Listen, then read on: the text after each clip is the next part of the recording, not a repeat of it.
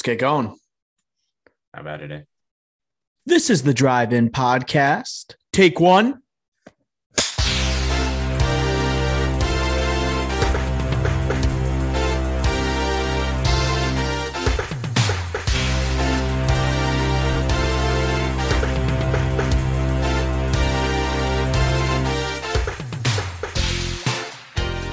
Bada bing, bada boom. Welcome to the 74th episode of the Drive In Podcast. On today's episode, we have the checkup with yours truly, Dr. O. We have our current Best Picture top 10 Oscar standings. First time we're trying out this segment. We'll see how it goes. Then we have our top billing draft, the worst movie moms out of inspiration from The Lost Daughter and Jessie Buckley, combined with Olivia Colman's performance. Stay tuned for the short review we have today. So use the bathroom now, grab that popcorn, and enjoy the 74th episode of the Drive In Podcast.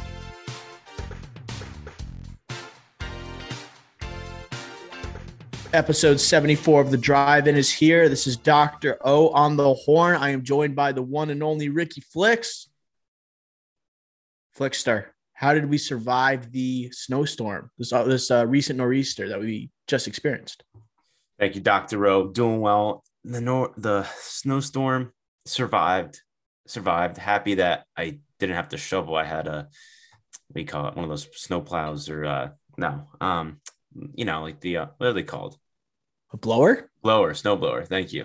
Jesus. Yeah snowblower. So I got to use that. You shocker that Ricky's actually been, he was born and raised in New England his entire life. Forgot what a snowblower was. Well, because I never really used one. I, I'm a shoveling guy myself, but ever since my back injury, yeah, it's just tough there. But yeah, snow. It's like I love snow and I kind of love snowstorms because I love just looking at it. But then, like when you have to go somewhere, it's like, oh wait, I can't go anywhere. So it's the worst. So it's like I have a love hate with these snowstorms. So you could do nothing but look at the snowstorm all day. Right, but like you have to do stuff too. Yeah. So for me, when I uh, I I I didn't know when to actually go out and start shoveling because I don't have a snowblower. I'm Huge the, predicament. I'm one of the poors, and so like I have a shovel and I have to go out there at some point to like sh- do my driveway, and so I'm like, do I do it like at three o'clock, but there's still snow falling on the ground? Do I do it like five o'clock? It's getting dark, but do I do it and then have to go out again to do a light covering? Out, let's mm. say at like six. I don't know when to exactly go. So I got caught in a fortune, fortunate circumstance yesterday. I take out my shovel. I do my um my steps. I go to my front door, mm-hmm. and uh, that was around three o'clock. And so it gets recovered again. Right, go back inside, come back out at five.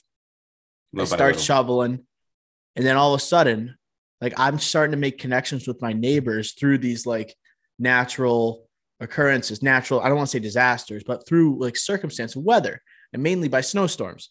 So my neighbor next door, who's I want to say around 30 years old, I'm starting to shovel, like literally, I want to say two scoops in, pulls up in his red truck. It's got a massive plow attached to the front of his red truck. And he says, Hey man, you don't have to do that. He's got a slight accent to him. He says, You don't have to do that. I got that for you. I'm like, No way. And so basically he, he five minutes later he comes he comes out does his own driveway brings the plow over does mine. I don't have to shovel a thing afterwards but then i have to do my sidewalk. So i start going at my sidewalk so i don't get sued by the town right? Start shoveling the sidewalks and everything because obviously a plow won't get it. I start i do one side then i go to the other. And now what do i see? Straight ahead dead on. My neighbor from about five houses down, coming down the sidewalk with his plower. Boom, boom, boom, boom, boom. And I'm just like, oh my God, I'm not going to even have to do my sidewalk. So he came down, full community coming together from the snowstorm. Basically, I didn't have to exert any effort. Usually I like to like get a little sweat going, drink a protein shake after, but none of it was necessary because of how uh I guess nice the people around me are. So shout out Plainville, shout out Skyline Drive people like in the West Coast or South right now listening just can't relate. But I remember like just as kids, like shoveling the driveway and like we would get like feet of snow, feet. And then we didn't have a snowblower at the time. And you just see the neighbor like using the snowblower. It's like, oh, maybe like if they're done, they'll come over here and at least like just get the hard part at the front end of the driveway where the snow, the snow uh, plow like puts in extra snow, makes it like even heavier and more snow over there. And like you're thinking, it's like, all right, let's do that last to see, like, I'll try to time it for when that guy will come over. It's like, hey, like I could do that part for you. Like, get And that it- guy to do the front of the mailbox. Like, that Right, the most tedious right. part. Like, front of the mailbox, that's what we got to get done. Leave that right till the end where the guy finally realizes, fine, I'll help out the Right. Latinos who can't get any, who can't get a damn snowblower. As a kid, you think that, but like as you get older, now as a house owner, not a big deal.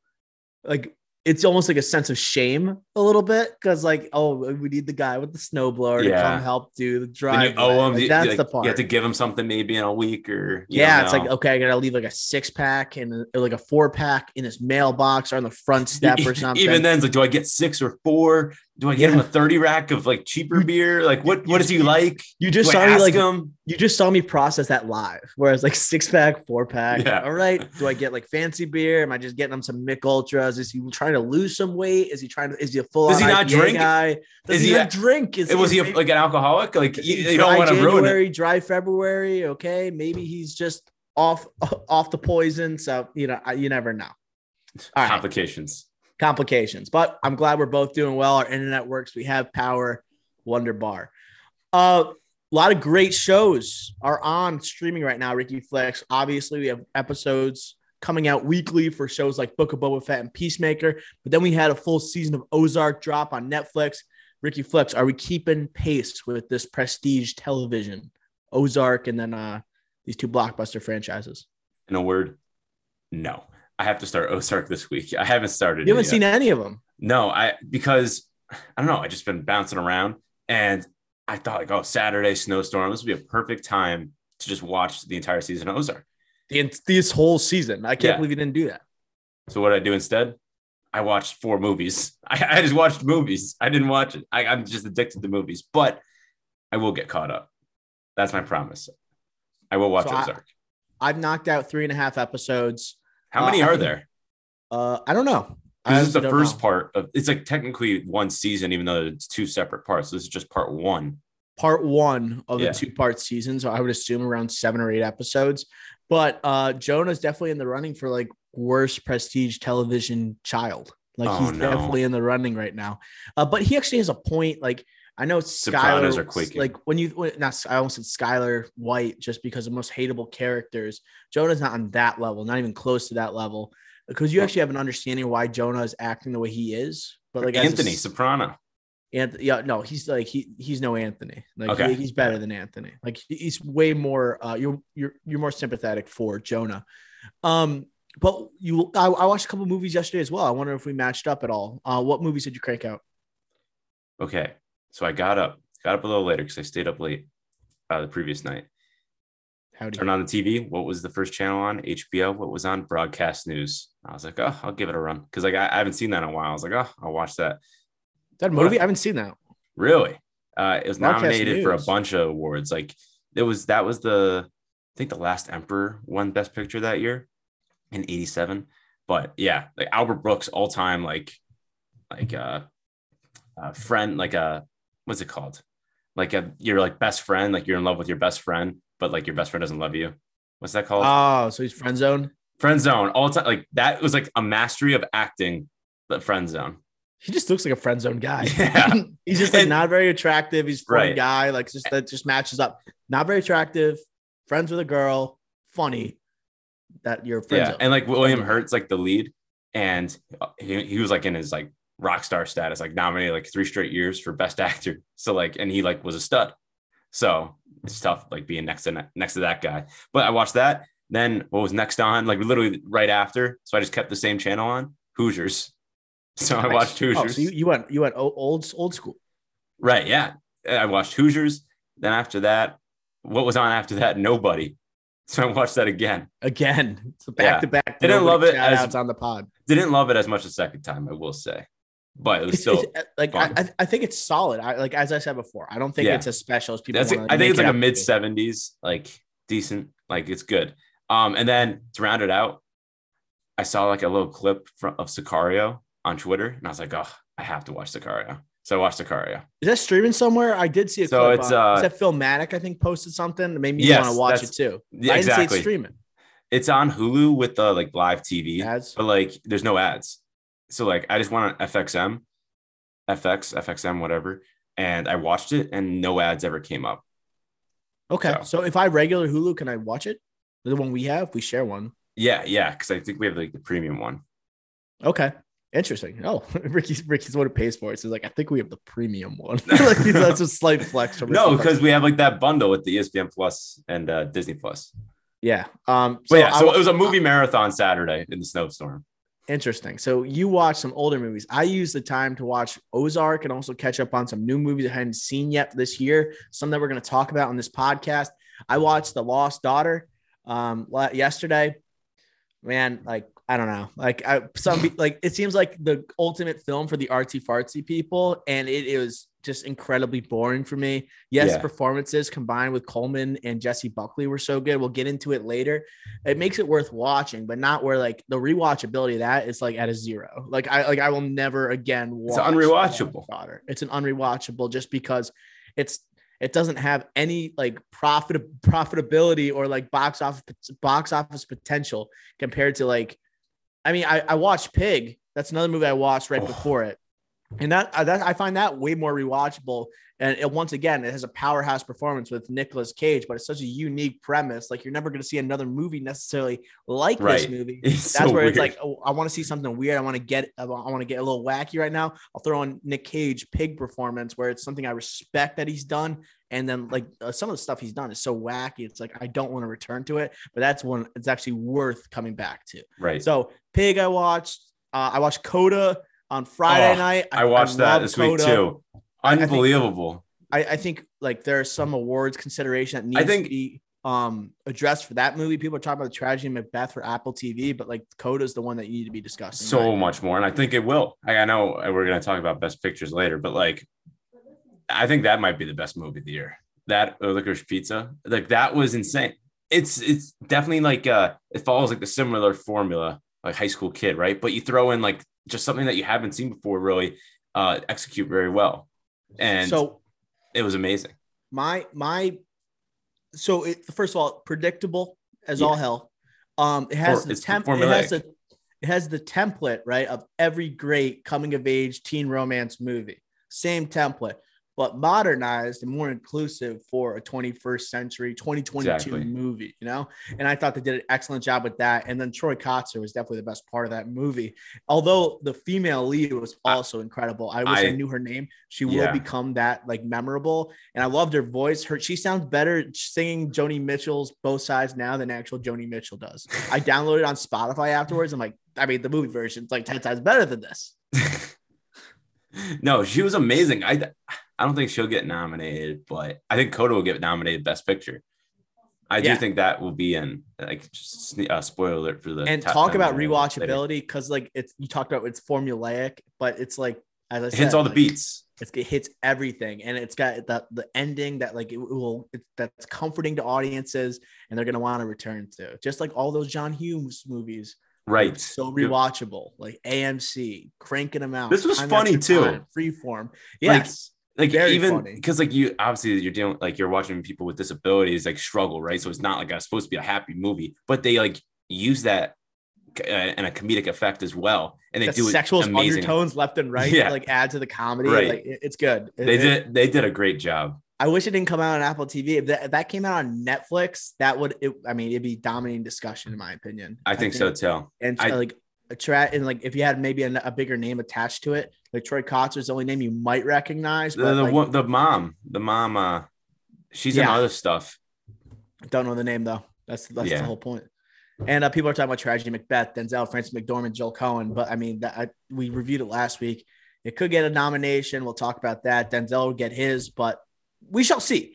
Uh, before we get into the checkup this week, Ricky Flex, I also wanted to talk about uh, you, you. You've been wa- oh, it's Boba Fett, dude. You saw Boba Fett, wait mandalorian yeah, the Mandalorian intro into season three. it's just like the that was the best episode and didn't even have Boba Fett. So what do you so what do you think about this decision to have a whole episode of the Book of Boba Fett dedicated to the Mandalorian? What do you think about this idea? Did you like it? Did you hate it?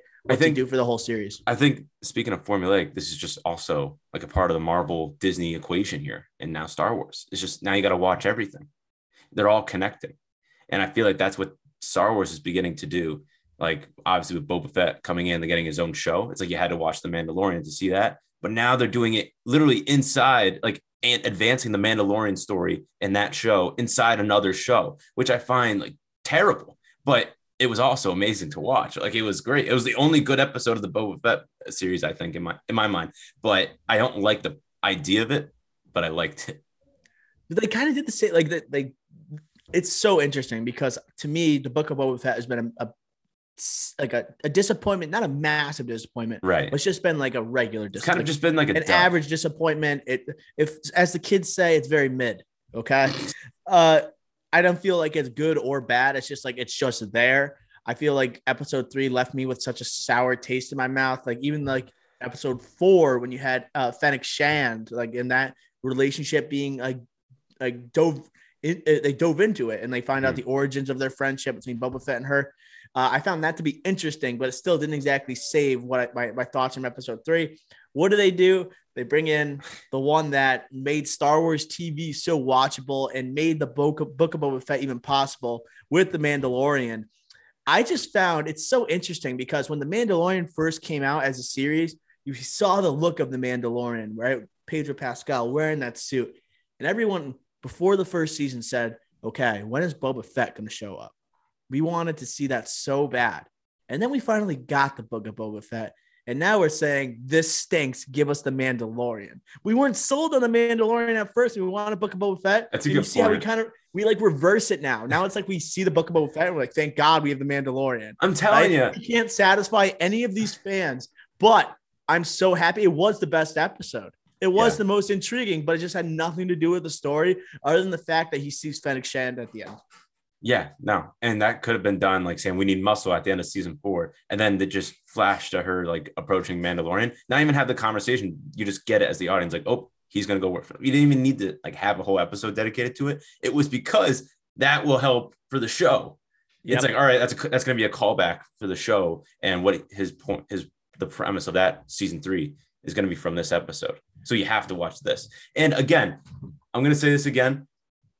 You got to keep the helmet on like that's why the Mandalorian is so cool. Because the allure, like the mystique behind it, and the intimidation factor, the sleekness, everything. Him just having his helmet off all the time, this automatically turns you off. Like Mandal- Mandalorian just looks so much cooler than yeah. Boba Fett.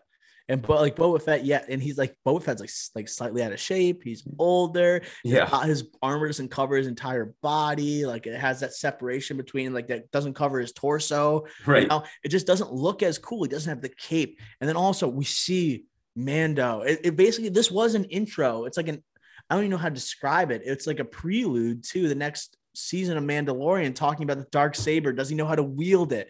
Okay. And you have characters from the Mandalorian uh, previous Mandalorian season, right? That mm-hmm. woman who's helping work on his ship, right? The the star, the fighter, like the starfighter yeah. or whatever. She's annoying. That was a cool callback to episode one. Okay. Yeah. Um, with the pod racers, but just uh, it just it was just re- really really weird how he hijacked the series and how everyone's just like okay with it. We're just like okay, yeah, take it from Boba Fett. So we kind of just don't like Boba Fett, and we can expect to see Mando at the end of the series not only just helping out Boba Fett, but returning potentially with Grogu. Of course, like they, they can't help themselves. Like Star yeah. Wars and Disney can't help themselves if there's like after the electricity of the end of season two of The Mandalorian, are we just not going to have a, a, cute little Grogu showing up, baby Yoda? What do you think about the possibility of him showing up? I don't want him to show up. Like, Neither do I? But it's just soon. I want him to be like, this is what I want. If Disney could think, could think long term on this, just we could have there's two options you could do have a separate series with Grogu becoming a Jedi. Have like a oh, coming oh, of age. He's gonna get a spinoff as or, soon as he's able to talk. Or he doesn't get anything, and then he becomes like Yoda, like, and he's a Jedi master. And then we just flash forward to a movie, another Star Wars trilogy, and Grogu's at the center of it. And Similar to Yoda. Grogu is going to be like the Yoda of episodes one, two, and three eventually. When they yes. decide, like, hey, let's make another trilogy for Star Wars to go after the sequel trilogy and what Rian Johnson was supposed to do or whatever. Right. We're going to have Grogu be the Yoda in episode one, two, and but three. if people, you people are going to come back and say, hey, you're replicating Star Wars again. Like, no, no, no, duh. Like, that's what we do. but uh, No, but it makes like that makes sense. But if he goes back to the Mandalorian, then he can't be a Jedi. Then none of this could happen. So they could lose out on billions, of, on billions of dollars if they don't think long term on this. They're it's, thinking, oh, we'll take the millions here. What they? I wish they would do like uh, Mando helps out Boba Fett, and then it leaves him like, okay, I'm leaving the planet now, right, mm-hmm. to go find Grogu. Sets up season three of the Mandalorian. That makes sense. Him coming back, like Grogu coming back for Boba Fett, that just shows you they never think. At no point did they think Boba Fett could carry the series on his own. They just had no faith in it. Yeah, and it, it makes sense. Like they they they they basically threw out the idea of a Boba Fett movie after like we had the Han Solo venture with Alden Ehrenreich and Ron Howard there and Phil Lord, Chris Miller, like their whole like confrontation. They wanted to have a Boba Fett movie and they scrapped it. And yet they finally get this series. And it's like, man, thank God we never got a movie because I don't think it would have panned out. Right. I really don't think it would have. And now we're having Mando come in, Grogu come in to kind of save it. Very um, fascinating, but I think it's way too soon for Mando to reunite with Grogu. They just left each other, right? They right. just left each other. They just did, and he's a Luke Skywalker. Like, yeah, and like, are you gonna have like a Luke series? Like, I want to like potentially a spinoff of Luke, like p- potentially played by Sebastian Stan, because they look so much alike, and it's like the internet goes crazy for it. Yeah, like him training Grogu. Um, but like if Grogu once he's able to speak and he goes like maybe a spinoff with the Mandalorian or just on his own, that would be unbelievable. Yeah, I, I got, but it could ruin it. They got to make sure they get the voice right. Hmm. Um, all right. Uh, last thing here, Ricky Flex. I this kind of will build will build into the checkup, but Scrat. I didn't even know this was the character's name from Ice Age. This little squirrel with the nut, right? Gets yeah. frozen over. I did you know his name was Scrat? I thought it was scat. So scrat. It might be. I think it's scrat. Oh yeah. So, so yeah. So Scrat, seen in the Ice Age franchise, is no longer owned by Disney after Ivy Supersonic won a 20-year trademark dispute over the character. I made a tweet like responding to this, like saying, like, because I just think of the, the squirrel in Ice Age. Like I think of the squirrel, like Ice right. Age. I don't even think of like like Sid. I Sid's a good one, but I don't think of the woolly mammoth. I don't think of the saber tooth tiger. Yes, I think of the, the squirrel. So I made a tweet saying as a joke, like, hey, no scrat, no Ice Age franchise, cancel the entire thing. And I looked at my phone after I went to bed, and there was like 20 notifications on that tweet. Um, people go crazy for this character, but I've never seen more than the first movie.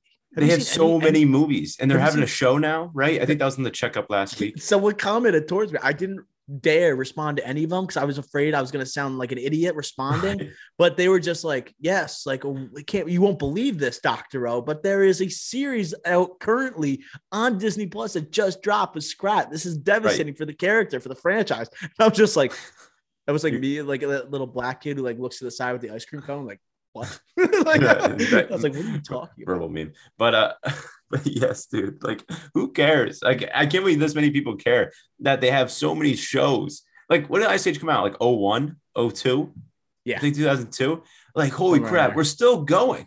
Like we have more possums. Like what I think Ice Age, like the meltdown or whatever, like a new possums and a whole a woolly mammoth female character came into play. Like there's what we... so many projects here. Ice Age Collision Course, Ice Ice Age Buck Wild, Ice Age Ice Age Continental Drift, Ice Age Dawn of the Dinosaurs, Ice Age, just Ice Age 2002 by the way, Ice Age The Meltdown, Ice Age The Great Egg Scapade. Oh my god, we're still going. like there's so many, and I just I've only seen the first one. That's the only thing I think of. I've Ray seen Romano, two. I think of like the squirrel and Denis Leary. Yeah. And John Leguizamo. Leguizamo. Leguizamo. Is that how you say it? John Leguizamo. That how you pronounce it? I think so. Like John Wick guy, like the mechanic in John Wick. Yeah. yeah. Or like guy from Super Mario Brothers played Mario. Was that was he Luigi? Next I didn't watch that. I never seen like that. Early 90s. You, you never saw that? No. Oh, me and Big Mike, our brother, used to watch that. Yeah. Okay. Before my time. Interesting. With uh, Bob Hoskins, right? Dynamic oh, duo that we didn't know we needed. All right. Check up. Let's get to it. What do you say? Okay. All right. So Warner Brothers rumored to begin filming Joker 2 in 2023. Uh Ricky Flex, do you want to see Joker 2? No. Quick. I don't think I do either. Like, what are we doing? Like again, it's just like what what on earth if you're not gonna introduce Batman here and this Joker like might not even be like a the Joker. It could be just like the uh like a the one that inspires the Joker, the true Joker to come or whatever in the future. Then it's like, why do we have to keep building on this? I don't know what's going on. Joaquin probably won't do it, right? Well, I mean, There's so I, many I don't things know. going on. I just to me it doesn't make sense because we got this rumors that Barry Keoghan playing the Joker in Pattinson's movie. So we assume like there was always murmurs like, hey, I wonder if Joaquin's Joker will influence a Joker that now is involved with the Pattinson universe. That still could happen, right? That still could happen. Barry Keoghan could be influenced by Joaquin Phoenix, or they avoid it completely. It seems like judging by the interviews we've had with Matt Reeves and what's come out on social media, I don't think anything will be connected to this Batman universe. If it doesn't come Agreed. from Matt Reeves, it does not like pertain to like obviously uh his rendition of the Batman. Uh, but also you have like Harley Quinn coming off the Suicide Squad. Is she just never gonna associate with the Joker again? Like, would you rather see Joker 2 or an eventual Joker in the DCEU with Margot Robbie? That's an interesting question, right? Like, because we know I we're gonna think- get one in the Battinson, but do- Mhm. would you you can't have three? That's insane. That's like what we have This, with Batman. this is a problem. it's too chaotic. I think two's already too many. Like, if we're not Right. introducing a But Batman, DCEU, right? Margot Robbie, like Harley Quinn needs a Joker to go with it. Jared Leto, like I guess could come back and still could exist. Like I guess would you rather see Leto come back for the DCEU to Oh eventually God. reunite with Margot Robbie, or would you rather see Joker two with Joaquin? Oh my god, I It sounds so see the- unappealing. yeah, like I obviously I don't want to see a Jared Leto Joker again in my life, but I think I'd rather have that than Joker two. It just doesn't make sense. Like you got to do it now because Margot Robbie's not gonna like she's beautiful, yeah, but she's gonna get older and Harley Quinn, older Harley Quinn, like come on now. So we got to do it now. So she needs the Joker now. So you got to introduce one, and we're getting Bat. We're getting three Batman in the next Flash movie. Like Jesus. we have so we have a, a separate Batman movie. We got Joker, like too many projects that are not on the same wavelength. And again, the Flash could be like Flashpoint and then just restart everything. Yeah. I just don't like you have a Joker that Joaquin played the role when he was 46 years old in his origin movie.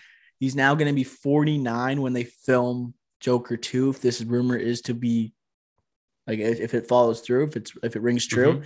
I just don't want to see a 50 something year old Joker. I know we talk about Willem Dafoe playing the role. I don't want that either. I know I think Willem Dafoe's opportunity has come and gone.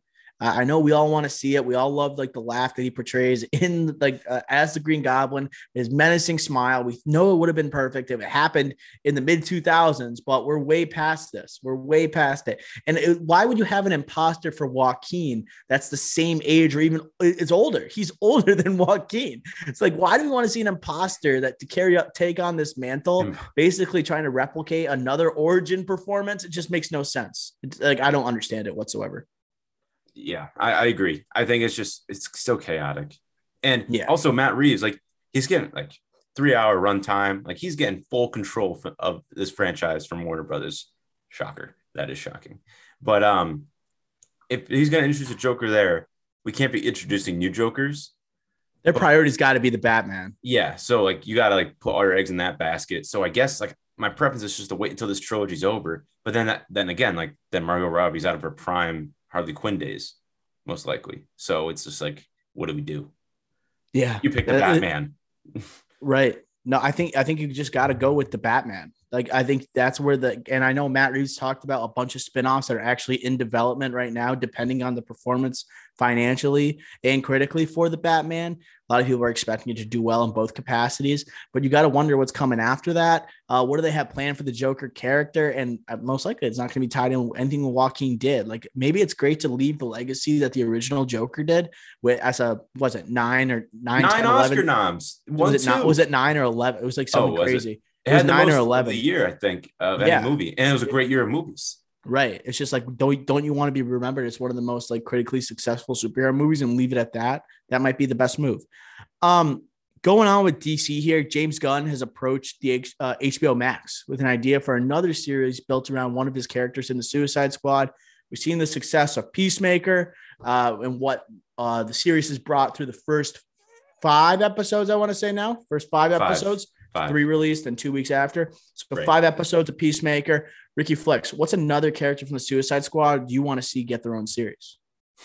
Uh, like there's a bunch of ideas being thrown on social media, like with Polka Dot Man and his mom, um, Ratcatcher. The, the obvious one is Ratcatcher and Bloodsport doing something together, just because of the rat phobia that uh, Bloodsport has versus the Kind of Ratcatcher foils two. of one Ratcatcher another. two. Yeah.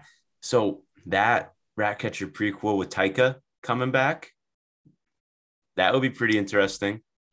Like I think that would be cool, but I think he wants to keep advancing these stories, so I don't think any prequels will be happening. I think it's going to be uh, Bloodsport. That's Yeah. the only one. I think it's the only. Do you think Idris wants to? He might be the next James Bond.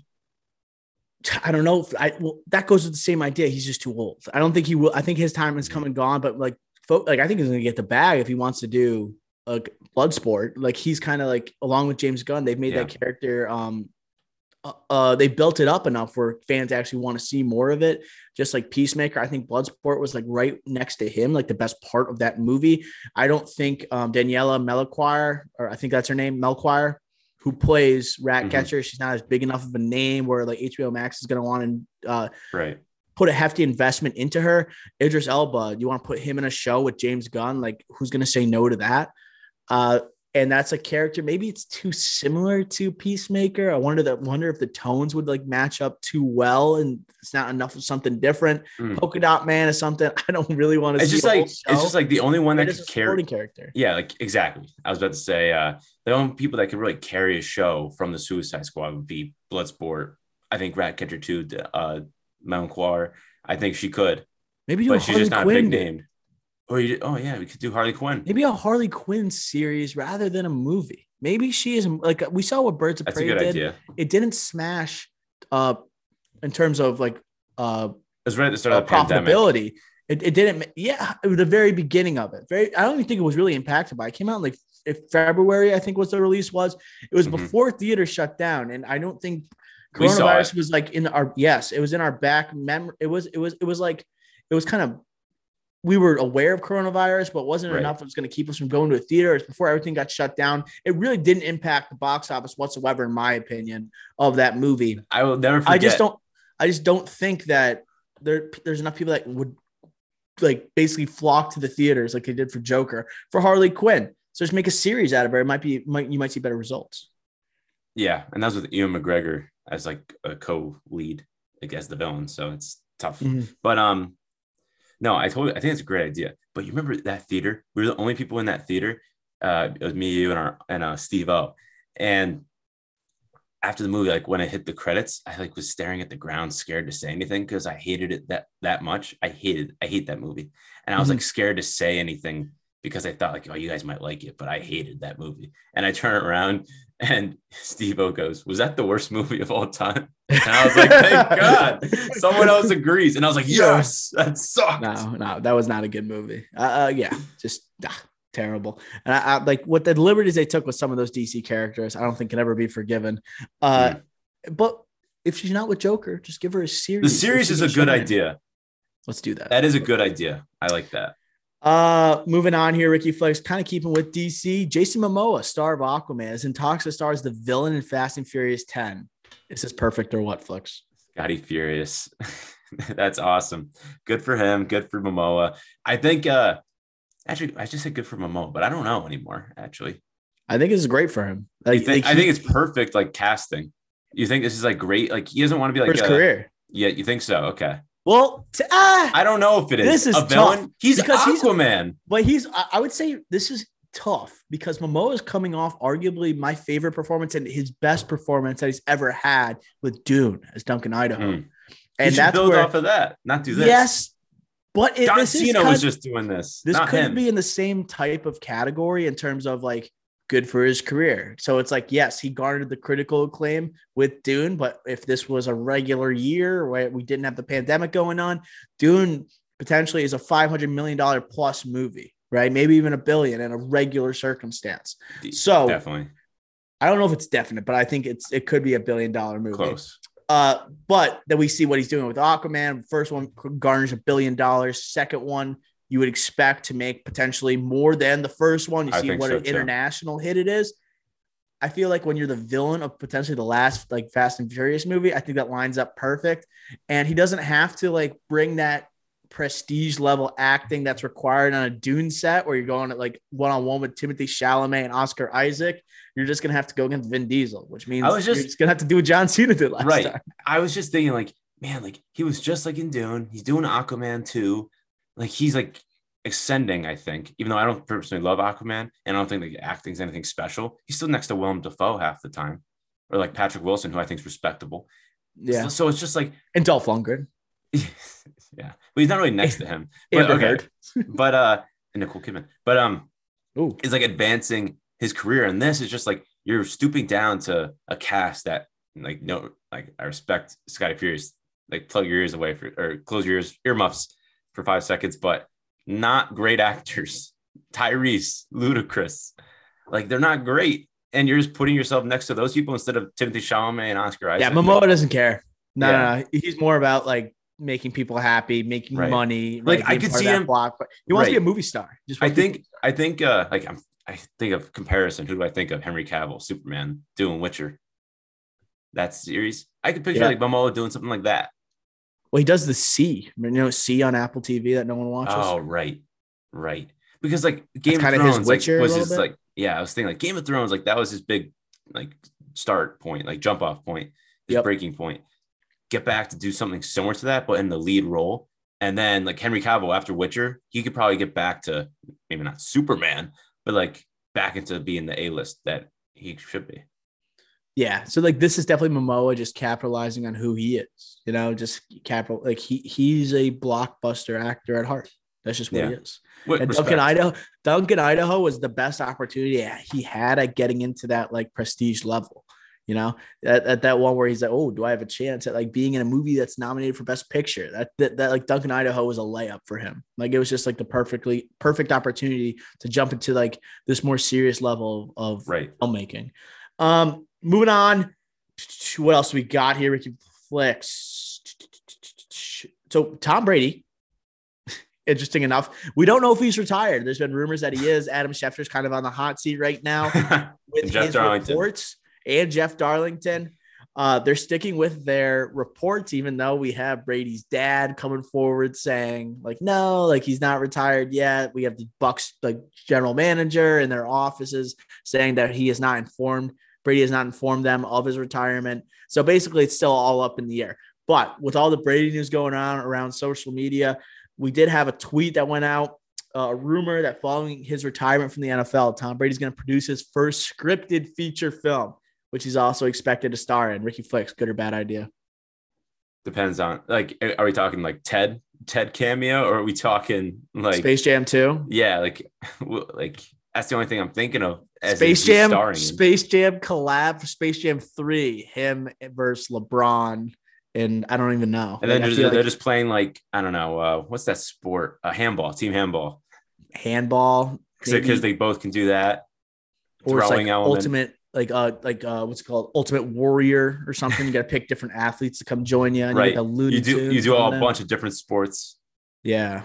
What Maybe if it's just like a what if it's like an American artsy, Gladiators? What if it's like an artsy fartsy script and it's like a about like um like his TB12 method or like coming up with it or like just like a doctor. Oh my god, something like that. Like his name isn't Tom. He's not actually Tom Brady, and he's but he looks younger than he did when he was actually yes. the age as he was. What if he does like a Deflate Gate like drama like drama film? Yeah, like you know. I, but what's what was the Paul Rudd show? They, Recast Luke Wilson as Roger Goodell. Yeah, from Draft Day. What was uh that uh clone show Paul Rudd was in, and yeah, I, I, don't. Uh, that was a good show. I thought. I, I don't know if that's ever getting a season know. two. I liked it, but I just binged that. It was a quick, easy binge. But Tom Brady made an appearance in that. That was funny. Living with yourself. Living with yourself. Yeah, Tom Brady cameo in that, like saying that he clones himself to make him like stay young keep, look young. It could it could be something pretty funny. meta. I could see something pretty meta coming from him, like talking about something like that, where he's yeah. like, oh, he's so like advanced and like how his health is different than everybody else's.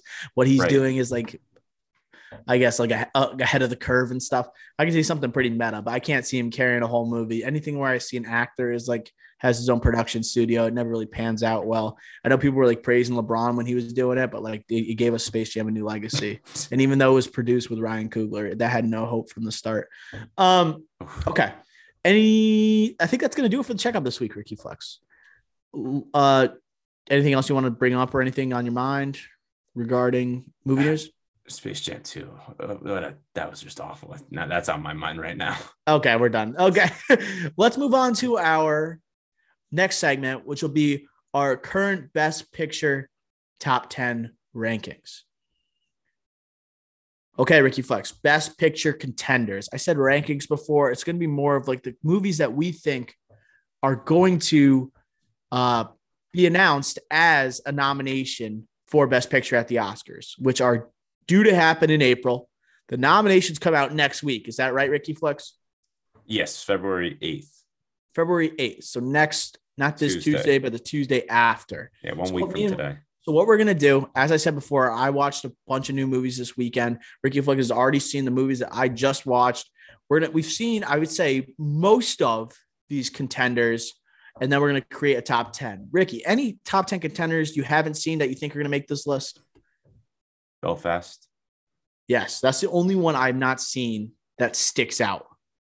Yeah, I, I think Belfast is the one that it's like, all right, that's going to be nominated for Best Picture in one of the top 10, but I haven't seen it. There's other ones that people are saying are like best movie of the year, but just didn't get wide releases or not yet at least, or they're not streaming anywhere. So like Drive My Car is one where I don't think it'll get nominated, but it should be. But just because it's not getting seen by any by anyone, that's not going to make it. Neither is like Red Rocket, for example.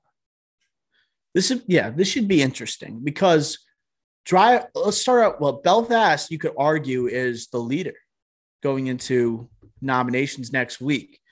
Uh, this is interesting because most of these movies are were or are available on streaming currently. Um, Belfast was strictly in theaters. It was a VOD. All right. So it wasn't on Netflix, it wasn't on Prime, but it has power. It's got strong performances, apparently. I've not seen it. Uh, from Jamie Dornan, uh, Ciarán Hinds. It's a, a powerful story a personal story for director Kenneth Branagh, who's been in industry for a long time.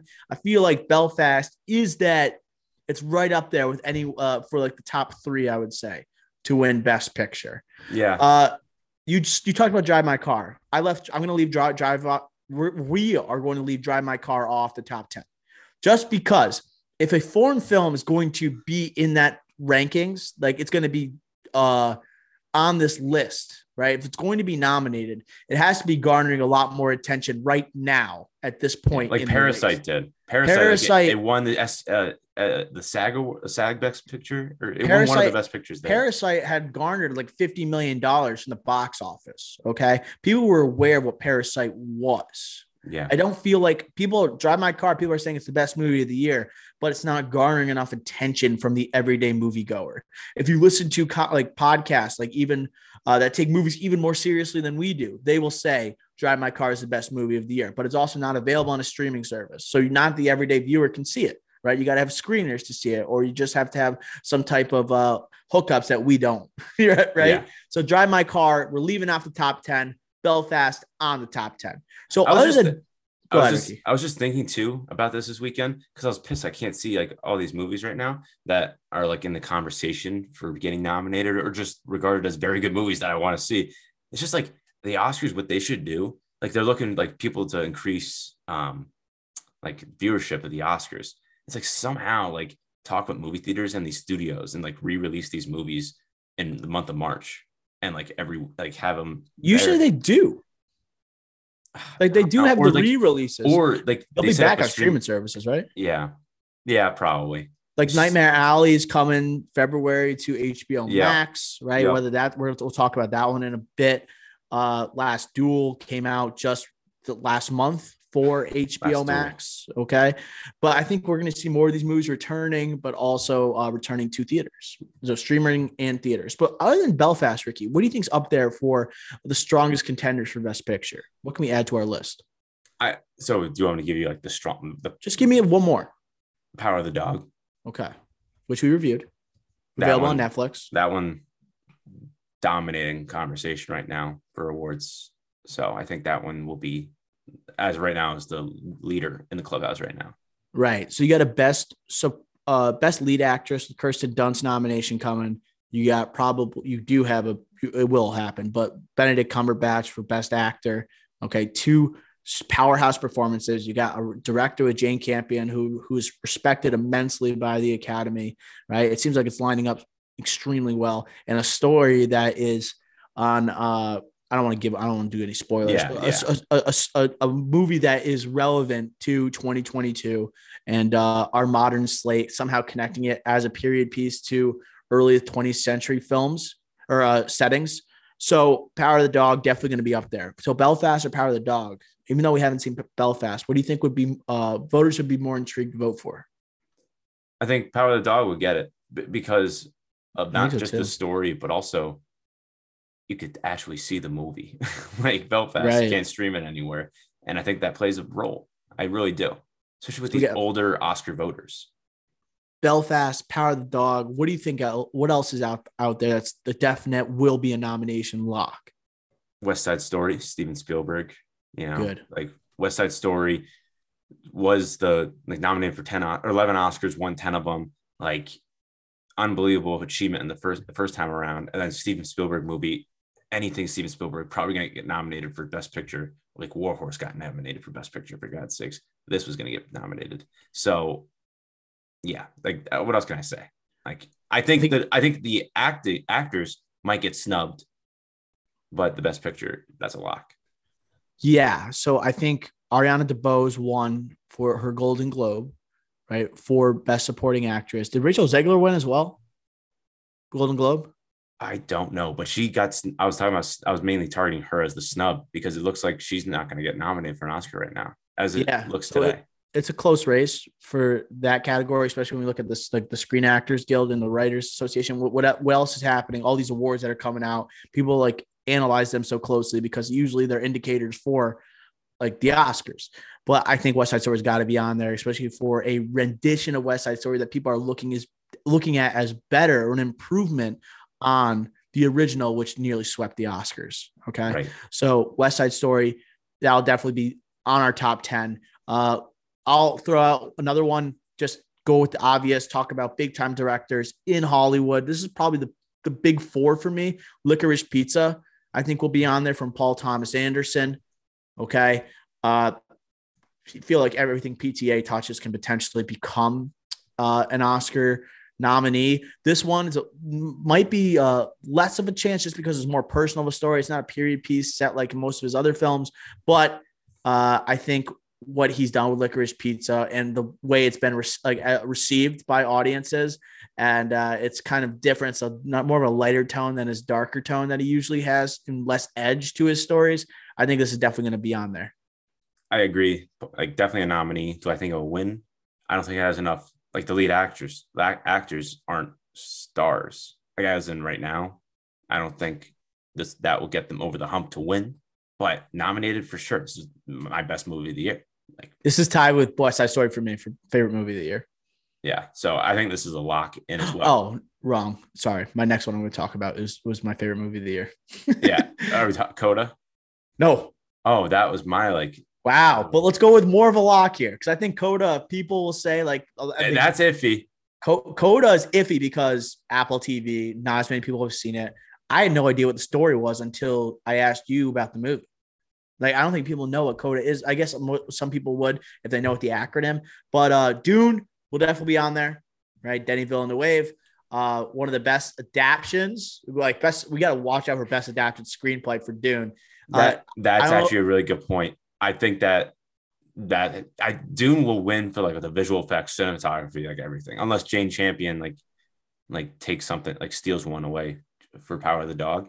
But um Dune, like just the ensemble here and how well it was made and to the core text, and it's only part one. I think they might wait until the second one comes out and then it wins like Lord of the Rings did, Best Picture, and sweeps the Oscars. yeah, I, I'm I just, just nervous for that. Visual spectacle. And as you said, it's going to win all those technical awards. It's not going to get nominated for any acting categories. I feel like the only one that w- could potentially get nominated would be Oscar Isaac. Doesn't look like it's going to happen. Um, and it's hard to win a best picture when you have no one being recognized for their acting. Yeah. Uh, so I think Dune's going to be recognized. It is an achievement. So, but I think it's by not getting really any recognition for best picture, best adapted screenplay with it, a, a book that people didn't think was really possible to be adapted into a film or two. So yeah. it should be uh, interesting. Yeah, and uh, like you hear the next the rumors of the next ones, Zendaya and Timothée will be like the leads, and like that will be their movie and like Zendaya's movie. So like there you can get okay, second part, which you're expecting to be better, it concludes the story. You'll have the ensemble, most of them back again, and you'll have your actual lead characters being the lead and getting an opportunity to get Oscar noms which can help right. catapult you not only to get nominated for Best Picture, but to win it. So that's why I really think this second one will really be the one for kind of sweep the Oscars, maybe perhaps. Right. And we'll, see how Zendaya does in that role. Like, I think everyone's on the Zendaya train. Everyone's been watching Euphoria. Not me, but a lot of people have been watching Euphoria. And uh, they're going to want to hail her as one of the best new up and comers, right? Alongside Chalamet, right? Uh, but that I think that's like the those are the five locks. Belfast, uh, Power, I think there's another lock. West Side Story, Licorice Pizza, and Dune. I, uh, I think there's another lock. Lock. What do you think another lock is? King Richard. Think so. I think that's a, a lock. I think it is. I think that would be the next one on my list, but it's so weird because I think people I I mean I kind of forgot about this movie a little bit. HBO Max, I blame them because yes. they take these movies off of streaming.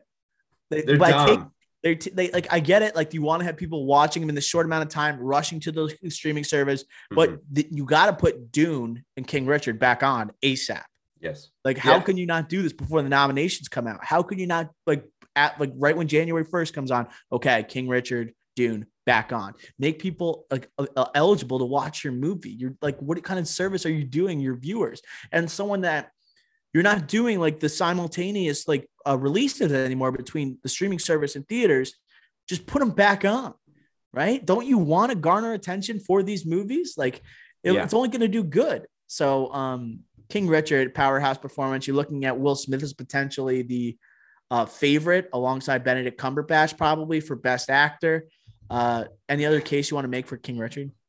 No, I I think the performance, not just Will Smith, but the ensemble performances were all great enough to be a lock here. Not just nominated, but a lock to be nominated.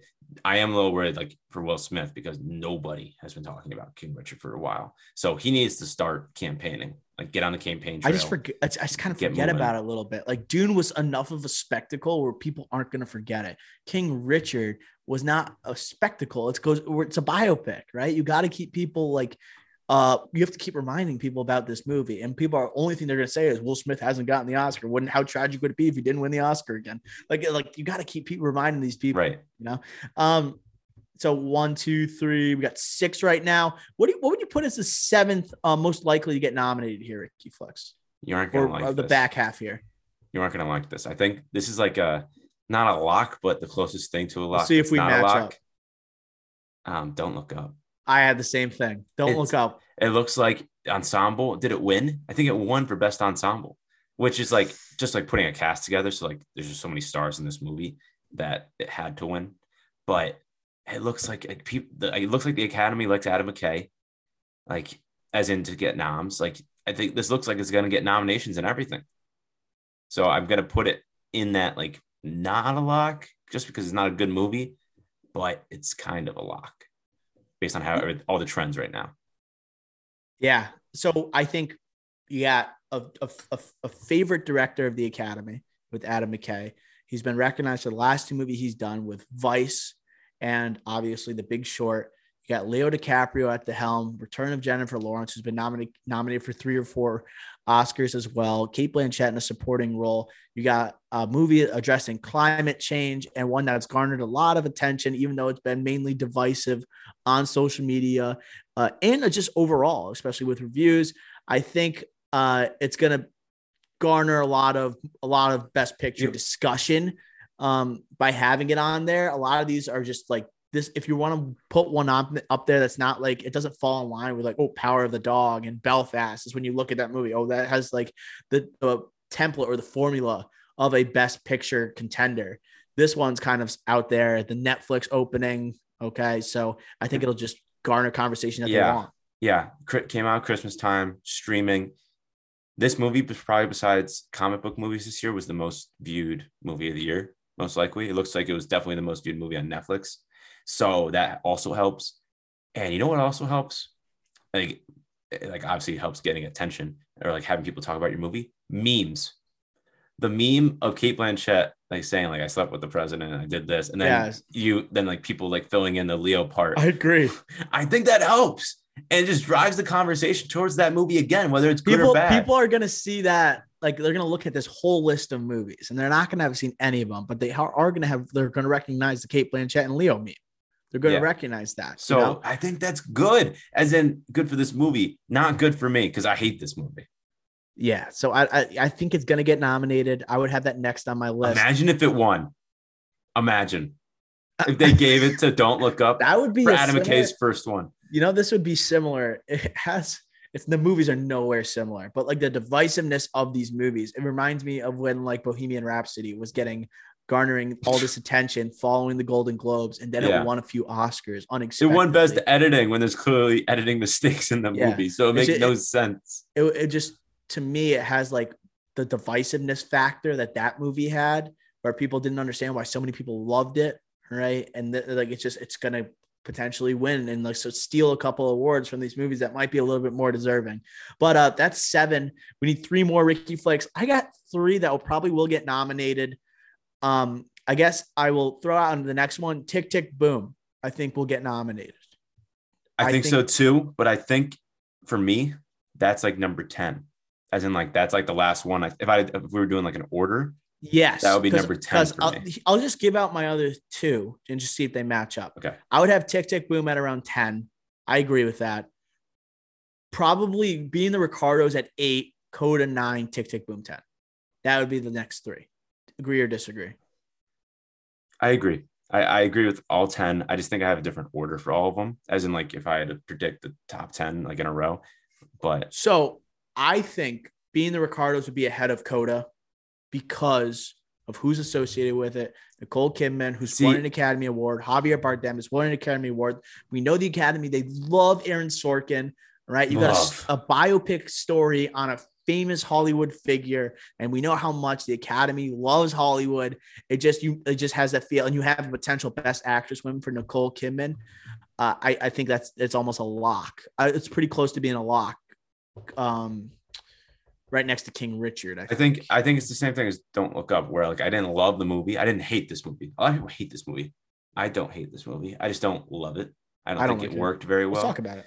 but yeah, I just don't think it like I, I did I kind of did like the performances. I didn't think they're that bad. I thought they were good. I You thought- know, you know thought it was fun. Like people are talking about Nicole Kidman, how awesome she was. I really liked Javier Bardem in this. I did too. And like I understand, like, oh, like he was that's not like Ricky Ricardo, like or anything. Like he I couldn't pull it off. I don't care, like, because I didn't know them. Like, yeah, that's a, us watching it. We don't watch the reruns of I Love Lucy or anything, but he was so charismatic, right? And he really leaned For- into the Latin American type of Yeah. character. for the yeah. That entire week, I was just thinking, chick, boom, chick, boom. Like the entire week, I was thinking of that scene and that song and how well he sang that. and I like I'm, people I think are kind of criticizing like the power he actually had at the studio and like we said actually believable I do agree with that in some regards like he's basically running like CBS studios like at that time and like Desi Arnaz this guy who was supposed to be either treating him like as uh the movie's like trying to say like he is Latin American so he can never be a male lead yet he's controlling the studio it kind of like it kind of goes against like some of the themes I think but uh I didn't like the ending of that movie. I didn't Yeah. like the J. Edgar part. It seemed like a oh gotcha moment that they wanted to get you. Like, oh, I bet you didn't think J. Edgar would be on the phone. But I just thought like that was really random. And I didn't think it uh, was a strong ending to that film. But uh, I love Bardem. I love Kidman in it. And uh, I think it was interesting because I love Lucy. We just if you don't know personally and you just watch her on the show, you think he she is this one person who is like bubbly and just laughing all the time, likes to crack jokes. But when you see her on the other side, you see how tenacious she could be. I like that portrayal and that aspect a lot. Nicole Kidman is one of the uh the modern goats. Yeah, I I honestly think she should win, maybe perhaps for best act actress. I'm not I'm not gonna put my stake in the for uh, stake in the ground for that yet, but I think being occurs, like you said, all all the things line up. They love the Academy loves Aaron Sorkin, love movies about Hollywood. This is and like this is being seen on Prime Video. So right. I think it hits all those notes to get a nomination, not win. It, it had that it had uh, the family, like the like the parents and grandparents saying, "Good I ensemble." Love, I love Lucy, and then like, "Oh, let's watch this." Then, oh, it's got Javier Bardem. All right, let's go watch this. Right? There's Tony Hale. It's the guy from uh, Arrested Development, you know, or it's the guy from Veep, and so it's J.K. Simmons. Like, it's got like yeah. those watchability factors. Um, let's talk Coda. Let's talk about Coda. I so have we, this above. Uh, like this is my number eight I think, I think, so. I, like I, the way I ranked them, the way I ranked them is not based on how good the movie is. Right. That's not same. the way I did it. It's like the most likely to get a nomination. Agreed. The thing about Coda. Uh, first of all, I we said at the beginning of the podcast, I love the performances from. I, I got to look up her name because that's disrespectful. I don't know her name. Uh, the performance of uh Emilia Jones. Right? Nope. Is that right? Yep. Emilia Jones as Ruby Rossi and then Troy Kotsur as her dad, Frank Rossi. I really, um, as I said before, the rewatchability of this movie is maybe more so than any of the movies on this list. It's got the teen romance factor. It's got the template of most John Hughes movies, but um, it has the more ex- inclusive factor uh, as a story that uh, I guess it's kind of rare. Like I didn't know it was a child of deaf adults. I didn't know that was the acronym going into the movie. I was pleasantly surprised. The one thing, uh, well, first of all, I'll just get your initial thoughts on the movie. Were you I, you're a big fan of Coda? What do you like about it?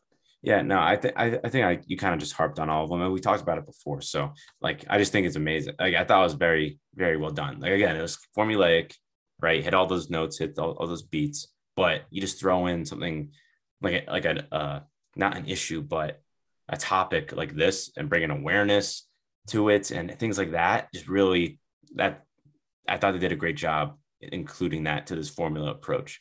And of course, like there's some parts of it you're just like, oh, come on, or something like that. But again, like for the most part, I think it was very well done. One of the best movies of the year for me, right behind Licorice Pizza for me personally. I like what they did in terms of like uh, recognizing the experience of a deaf person in certain like situations in life. Like when they're watching her towards the end of the movie performing, and then like it was the you didn't get to hear the performance. Right? It was a genius move by the directors, in my opinion. and we already just, heard them sing that song a thousand right. times, so I thought having, it was very good. It was just pure silence, and you see the struggle that they have to go through, and like how it's hard to just focus on something that's not even there for them. Um, of a whole deaf family. And I thought I love the the finale. It was like had you in your feels when she starts singing and then she's doing like the uh, ASL as she's going. Just beautiful stuff. I thought it was a great um, ending to that film. What I didn't like, I didn't really like the teacher in that movie. Mm. I think the teacher did not act like a teacher acts. I thought what the way he acted, it was just like he only cared about like one, two kids in the class. Like it feels like they try to make him look like I'm a teacher, so I like I know how teachers act. I am a teacher, and like seeing him do that, I'm like, this is like such like Hollywood BS. Like it's just like nowhere. I like I don't like it when they they have the teacher as a central character in the movie, but they don't even act like a teacher's supposed to. They don't care about the other kids. They care about one kid and like helping out one kid in this movie. It's like teacher is not supposed to be that abrasive. Like, the, right. like it's just this this guy was kind of a, a jerk, you know? Yeah, I think that was like definitely uh like that was supposed to be like interesting and fun, like seeing that character like kind of like them fight and battle between each other and their banter. But yeah. I don't know, it kind of caught me out like uh didn't rub me a little bit the wrong way as, as well. I don't like it. I don't like it. Um, Tick Tick Boom, last one on our list. Uh, I think it will get nominated. Lin Manuel Miranda, People love Hamilton. They love themselves some Hamilton. They love Hamilton. Uh, and we have another story, uh, a story that focuses on the AIDS like uh, epidemic or uh, at the pandemic, right? The AIDS pandemic during the 80s. Uh, it's got uh, themes of homosexuality in it. Uh, seems like the Jonathan academy, Larson, like the idea of in, the idea of inclusivity, like in this day and age, Jonathan Larson, his story uh, Rent, such a popular story. I think uh play. I think this is like pretty much lined up to get a nomination. I think it's and Andrew Garfield's had such a I mean, I, it seems like everybody loves him so much. He's had such a great Everybody. year with Spider Man and this.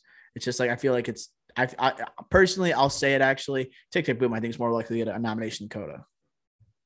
I think it's like right behind it. I, I think honestly, Spider Man helped. Spider Man helped just because it's like, oh yeah, Andrew Garfield, I do love him. A lot of oh, press. Oh, Tick Tick Boom, he was great in that nomination. A lot of press for him right now. Helps with Campaign Trail for him himself and Best Actor. I think he will get a nomination for that as well for this movie. And then, well, Miranda, you said it yourself, everyone loves him and his music. I think he gets the nod here for a nomination. Yeah, Lin Manuel Miranda.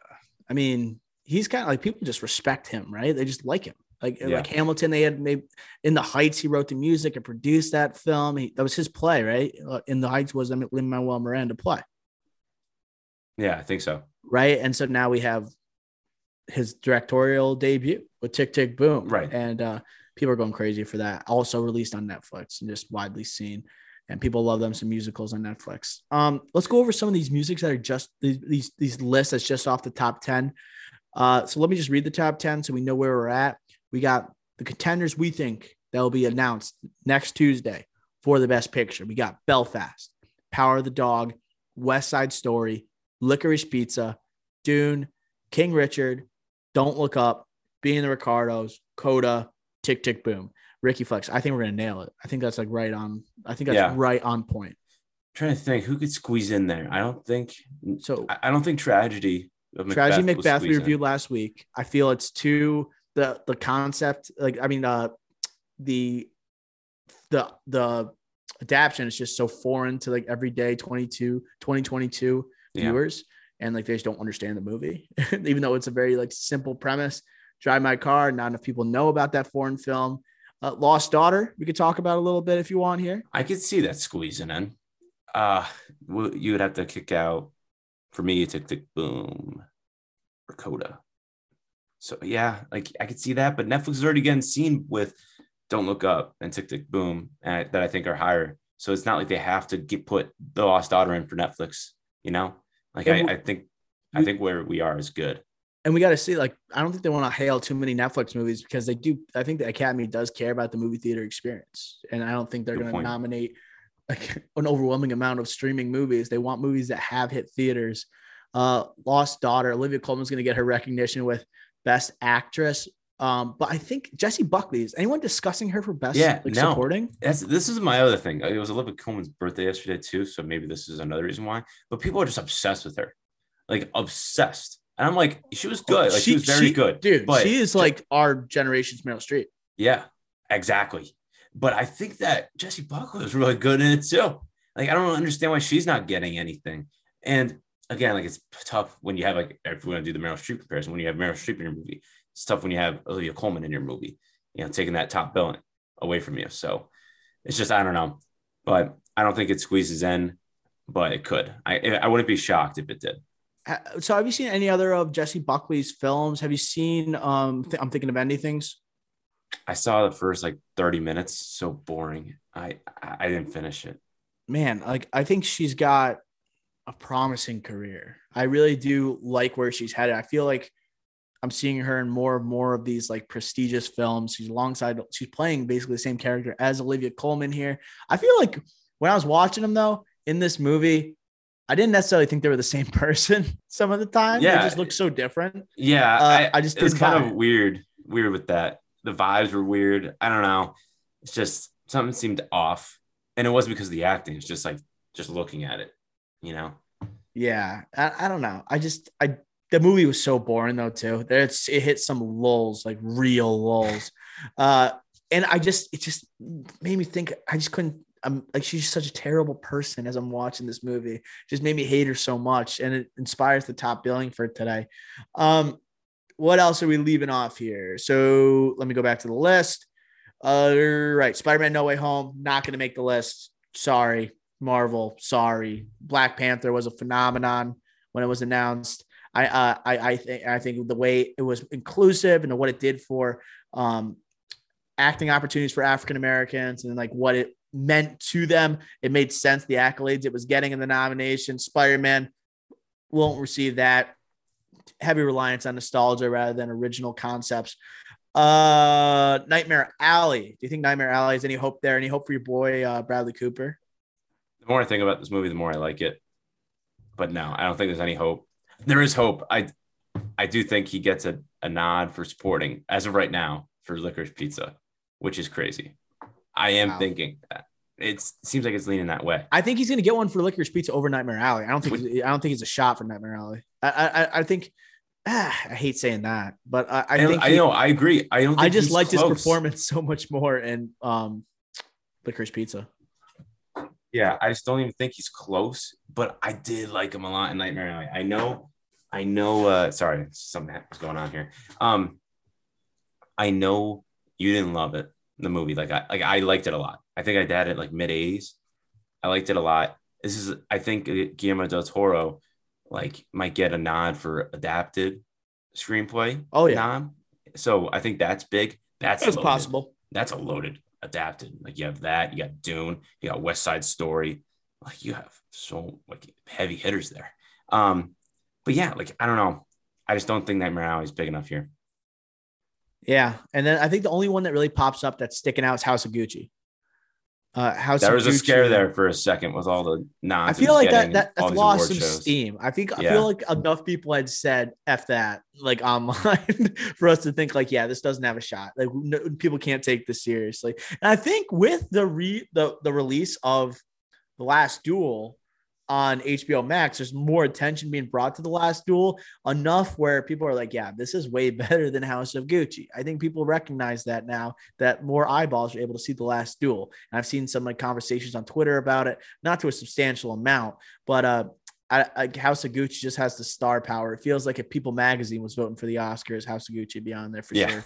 Yeah, definitely. There, but again, there was a second where we were scared, or at least I was. Right. Uh, any other movies stick out that might get nominated here, Ricky Flex, that we missed? No, like I saw some people trying to say No Time to Die. Oh hell no! Yeah, and so I was like, no, I don't think. Come on, come on, a twenty four movie. I don't think that will get it. So I, yeah, I think we're good here. I honestly think we have it down pat. Yeah. All right.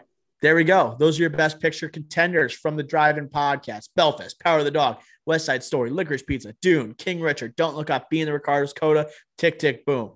That's going to do it for our best picture contenders uh, for the Oscars this year. Tune in next week. We'll find out what the actual contenders are, and we'll see if they line up with our predictions. All right.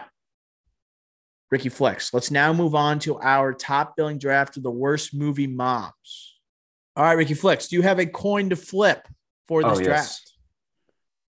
Worst movie moms. As Ricky flips it, I'm going to call tails. Uh, worst movie moms inspired by Jessie Buckley and Olivia Colman in The Lost Daughter. It is heads. Ricky Flex has the choice of first or second pick in this draft. I'll go first. All right, Ricky Flex wants the first pick in our movie draft. Just Ricky Flex, you are now on the clock. Okay. I don't really have like a one-one, but I just wanted to go first because my board's short. I there's a lot of moms out there that I was thinking of, but did it warrant worse moms? I don't know. And I think some of mine don't. Uh, some of them I was thinking like I just don't want them to be my mom, you know. So mm-hmm. I think mm-hmm. for my first pick, I'm just gonna go because I was thinking about this movie. This is the first movie that came up to me. Allison Janney and I Tonya. Ooh, that's a good one. That was the that was the first one I thought of. She was awful. Like hit her kid, forced her to do things that like like the not not fun related to figure Dude, skating. I did not see this coming actually. This is a great first pick. Like it's it definitely would have made the list. Um, she, she yeah, literally skated her so long that she pee she, and like didn't let her use the bathroom that she had to pee while skating. She used to hit her, chain smoker to death, like literally like everything you don't want in a parent. Tries to get her like, kid sent to jail. She wears a yeah. wire at the end of the movie. Insane. So it sounds like it wasn't on your board. That sucks. I know it's a great pick. I'm gonna get unique. I'm gonna get crazy. You gotta got crazy with that first pick, Ricky Flex. I'm gonna get crazy. she sucks. She does suck. She does. That's my suck. first one. All right, that's a great first pick. That didn't even cross my mind, but like, it, Damn. because like I did my research, I looked at a couple lists. I didn't see that name on there. I did have some unique ones that I thought of, but Allison Janney, I can't believe I didn't think of that one. That's perfect. Uh, all right, other. So my first round pick here. Let me scan my board. I'm gonna go with the ET mom. She I'm going Mary Taylor. There is just no. I, this is like there is just no parental supervision on these kids that are between the ages of five and sixteen. There is no one there the entire time. I think there's an extreme sense of neglect from this from, from this mother. Uh, you don't you, you rarely see her face the entire time. And she basically is unaware that there is an extraterrestrial type of being in their home for the entire movie until the the feds show up in the front at the front step.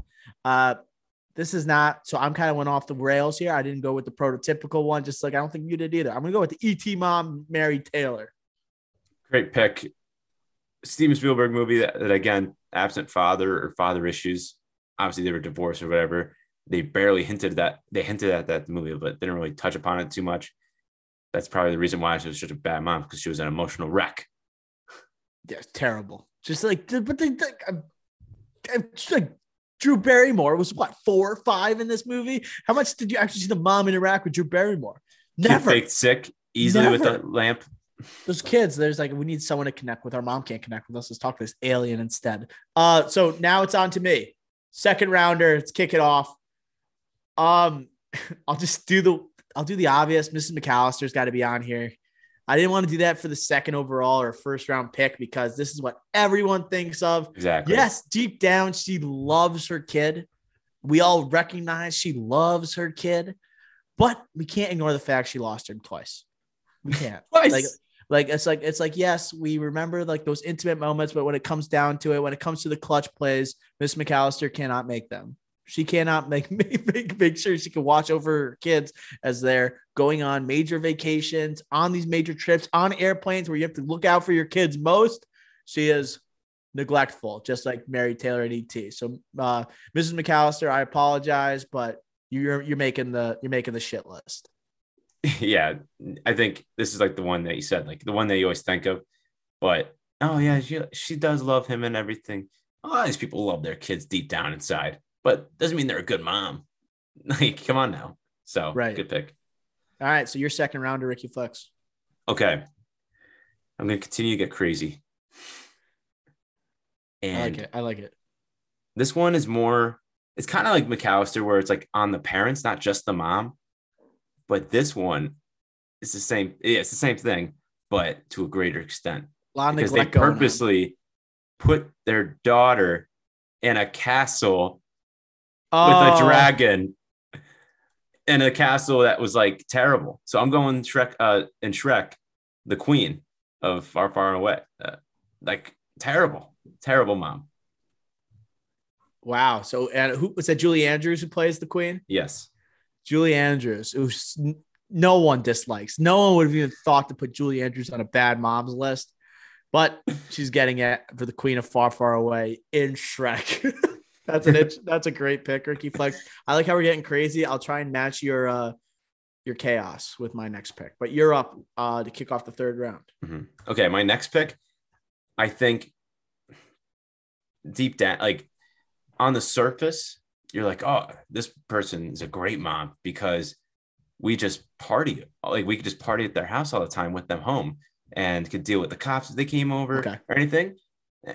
But you don't want your mom to be like a MILF. You don't want her seducing your that. best friend. So we're going Stifler's mom, American Pie. Yeah, we don't want you don't. It's just embarrassing. So and also technically not a good parent to host underage drinking events knowingly. terrible parent. But Ricky Flex, I just thought of something. Um, I meant to. I gotta combat you on a couple on one thing here. Like Shrek, you said the queen, but like the king is just as much as part of that decision That's as what- the queen. That's what I was trying to say with the McAllister thing. It's not just the mom's fault; it's also the dad's fault. Ah, I guess. Yeah. I was kind of like waiting for you to pick. That's why I didn't. And there's a lot of rumors. There's a lot of rumors that Mr. McAllister, a lot of like theories, fan theories that Mr. McAllister is a part of the mob. Yes, there are there are theories. Plenty of theories like that. So I guess you did support that. Yes, you did cover your tracks there, Ricky Flex. I'll allow it. No, sorry, continue with your. Uh, well, uh, you kind of oh, no, point. No, yeah, you think Stifler's mom. You just wouldn't want your mom to be like no. that. But I guess I'll follow that up with just the original Mrs. Robinson. I'll go Elaine Robinson as my third round pick because she basically has this relationship, but also prevents her daughter from having a relationship with the guy she's interested in because the mom is having a relationship with that person or used to have a relationship with that person. And I think that is uber messed up, uber messed up. And that is a sign of a terrible mom. And the mom basically like threatening and saying, like, uh, she'll threatening that Dustin Hoffman's character like touched her inappropriately or assaulted her. That is so messed up. Uh, I think this, I'll just take like the version that Mrs. Stifler is, uh, I guess, imitating with another yeah. Robinson. Right. Like, definitely Stifler's mom is trying to be like that's her inspiration is the graduate here, just in a they played, way. They played the damn song. Yeah. So, no, fantastic pick. Yeah. So I, I just had to do that one because, like, that that story, like I love The Graduate as a movie. It's one of my favorite classics. Like, um, and it's just to me, it's really cringy that that they're trying to set it like the daughter is trying to have a relationship with Dustin Hoffman's character, and he's like so committed to being with her, he won't let it go. But he's had that relationship with his with her mom. Just so yeah. weird. Yeah. So weird. Uh, but I, I like it. I don't know. It's a good movie. Uh, so that's my third round pick. Continuing. Oh man. Similar, similar to Alice, Allison Janney here. I'm gonna go Alice Ward, Melissa Leo, and the fighter. I feel like this is what people think. I feel like Allison Janney for I, Tonya gets more attention for her role just because of recency bias. But Melissa Leo did it first. Let's not forget with as Mark Wahlberg's mother, chain smoking, disrespected all of Mark Wahlberg's girlfriends that he brings around. She hates Amy Adams with a passion. Amy Adams sees right through her in a fantastic Amy Adams performance. And uh, I was listening to a Tarantino interview on The Fighter. And one of the best parts of that movie are the castings and the way people in that movie just look like they're rough and tough and from like this like Worcester like I don't know, like outside Boston type of area. And I think she matches that perfectly, Melissa Leo. And I think people forget about her performance for some reason. I don't know. I just people I think people don't like yeah. remember Melissa Leo in general. Right? You ever get that feeling? Yeah, because I think like Allison Janney is a, like a flashier Nate, like flashier a- actress, like out there more, like in like the press. I don't know. Like I just feel like her name's always thrown around versus like Melissa. I don't, I, I don't know if it's recency bias or something else. I don't know. She has a show. She has that show with um Anna Faris, right? I have no idea. But like mom, I think it's mom. Is it? Oh, she's on so. that show. I, I, I whatever. So. But uh, no, this is a great pick. This was on my board. Um, I would have picked it if it got back to me. Okay, Alice Ward Ward as the fighter, Ricky Flex. Let's finish the fourth round here okay, I'm going to get crazy again. This might be controversial. Um, I think parents should lead by example and they should be good, like good models, like for you to follow. And Donna Sheridan and Mamma Mia, who doesn't even oh, know oh, who her oh. the father is to her kid, is a bad mom. That's, that's not good. leading by example. So that's who I'm going with. I feel like people did not give her enough flack for that having three potential fathers. What do you think the kid feels? The kid doesn't know who their dad is because their mom's sleeping around with three yes. dudes at the same time. Like that's pretty messed up. I feel like there's not enough flack being thrown her way. So Meryl Streep, I mean, what are we doing? Uh, great point, great pick. Ricky Flex did not enter my uh, big board. Man, I I don't know. I I honestly like I just wrote down like the ones that I thought of. They could be weird like these, but then you get this one, which I think is probably on your board. Um, I'm gonna go the Water Boy. That mom. Wow, you're going Mrs. Boucher, Kathy Bates. I, Kathy Bates, unbelievable actress, great performance here. I don't want to be eating alligator and being like controlled the rest of my life when I'm like 30. Like she's taking away like potential opportunities and like successful Yeah. oppor- like potential opportunities where your son's going to succeed and do well in life and she's taking away those things and uh it's very selfish of her so yeah i i, I agree with that pick it was on my big board Mhm. um to round out the draft here i'm gonna go um kim basinger's character in eight mile i'm gonna go stephanie oh yeah. like she was taking Michael Shannon, the boyfriend's side over B Rabbit. Like she didn't even care about B Rabbit. She didn't care about B Rabbit's kid. I think she was the epitome of a terrible mom. At no point in that movie is she likable. Even when she makes breakfast for him at the end, I'm still saying, screw you, Kim Basinger. I'm putting Stephanie as Mr. Mrs. Irrelevant for this draft. That's a terrible mother. That didn't cross my mind. Great pick. And uh Shannon, Michael Shannon character just keeps coming back and just Oh let, keeps bringing her in the trailer, and that's not right. Um, great up. pick. great pick.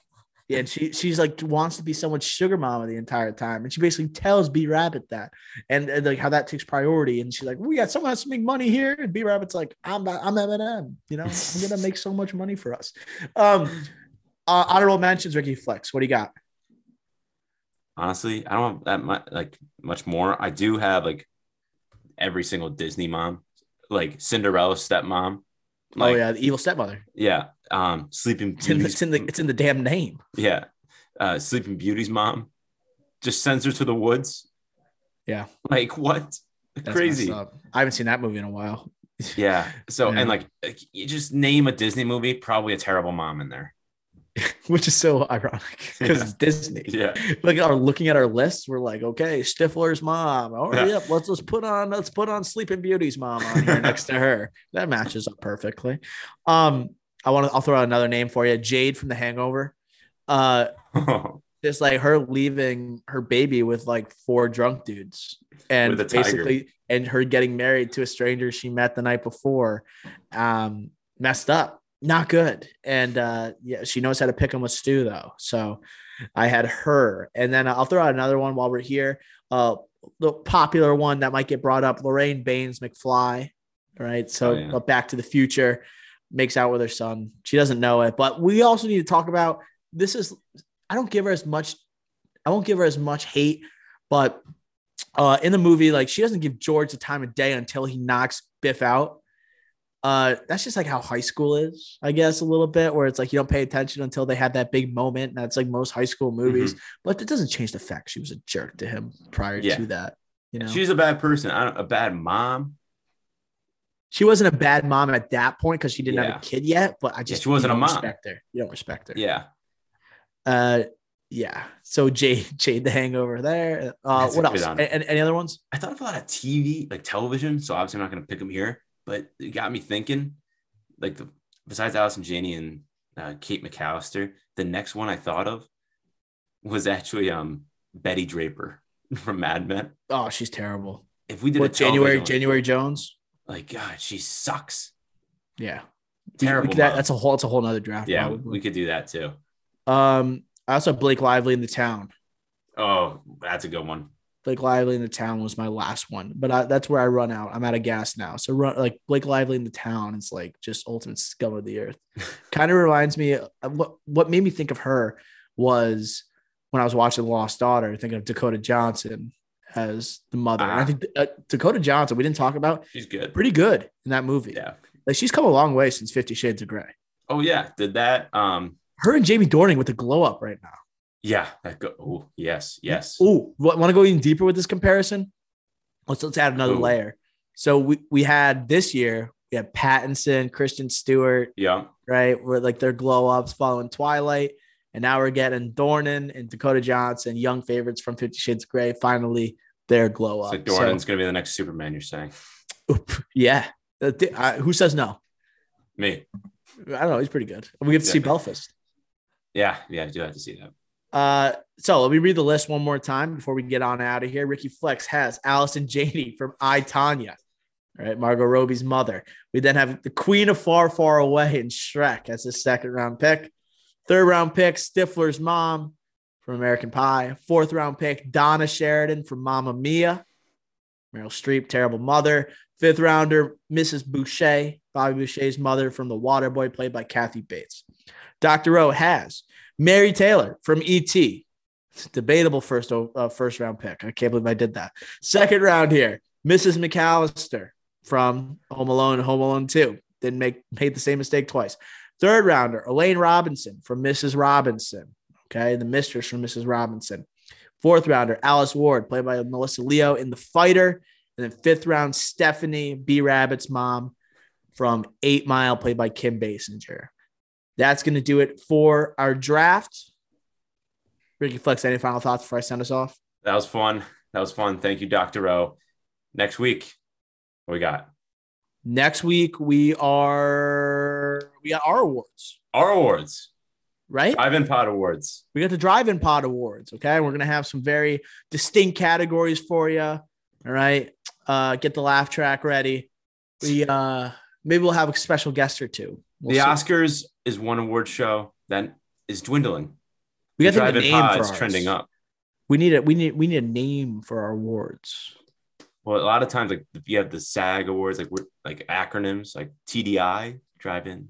The DIPAs, drive-in pod awards, the DIPAs. Mm-hmm. The diapers, diapers, the diapers. I don't know. the, diapers, the, diapers. I don't know. We'll think of something. But awards next week. the diapers sounds good. But we got to know they have to pronounce it like that, like diapers, but like from Boston, the diapers.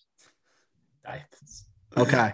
Uh, make sure that you are following us on social media. We got Twitter, Instagram, TikTok at the Drive In Pod, uh, YouTube. Follow us at the Drive In Podcast and subscribe. A couple clips every every week, uh, including reviews, including drafts. It'll be on there. Next, uh, we got to also make sure we shout out the blog, subscribe to the blog, driveinpod.com. Make sure you're listening through there. You can listen also on uh, Spotify, Apple Podcasts, Stitcher. Subscribe to the pod wherever you listen to your podcast. We are there. Make sure you uh, subscribe, as I said before, and rate us five stars. Leave a review. If it's a fire review, we'll make sure to leave it, or it's for we'll leave we'll uh, leave it on the podcast, and then we'll uh, if it's hilarious, like we'll definitely post it, reshare it, screenshot it, the whole shebang. So that's gonna do it for episode seventy four of the Drive In Podcast. Until next time, we will smell you.